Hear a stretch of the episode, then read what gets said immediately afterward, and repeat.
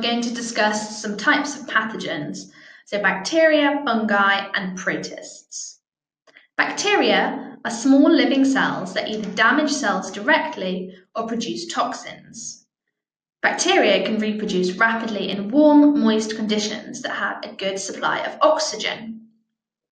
One example of a bacterial disease is gonorrhea. Gonorrhea is a sexually transmitted disease, and its symptoms include pain when urinating and a thick yellow or green discharge from the vagina or penis. So, not very nice, really. Barrier methods of contraception, like condoms, can be used to stop the bacteria spreading from person to person.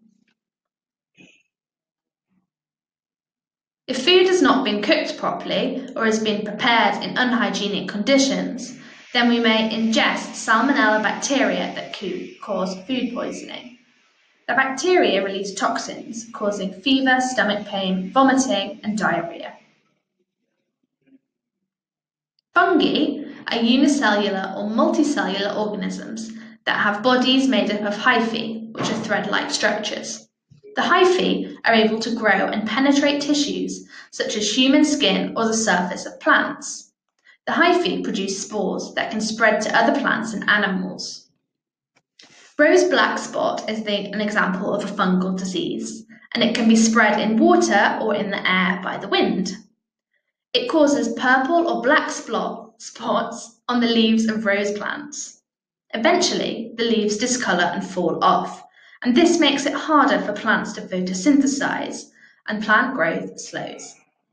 Removing and destroying the discolored leaves and using fungicides can be treated, can, is a method of treatment for the affected plants.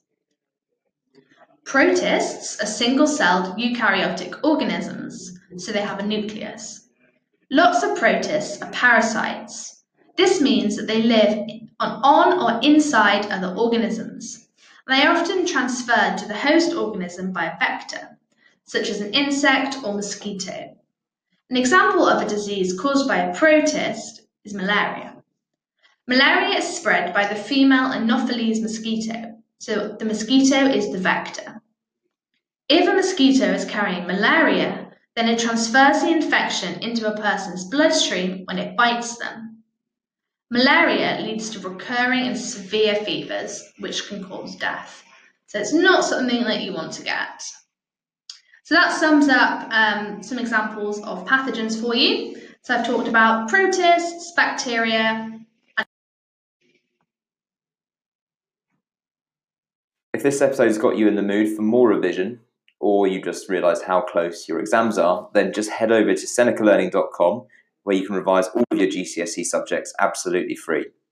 If you're on Apple Podcasts or Anchor, you'll find the link in the bio if not, just type in senecalearning.com and you'll find us. And while you're at it, if you could rate us five stars and subscribe or follow all of our revised podcasts that cover every subject you need, then that will help other people find our podcasts.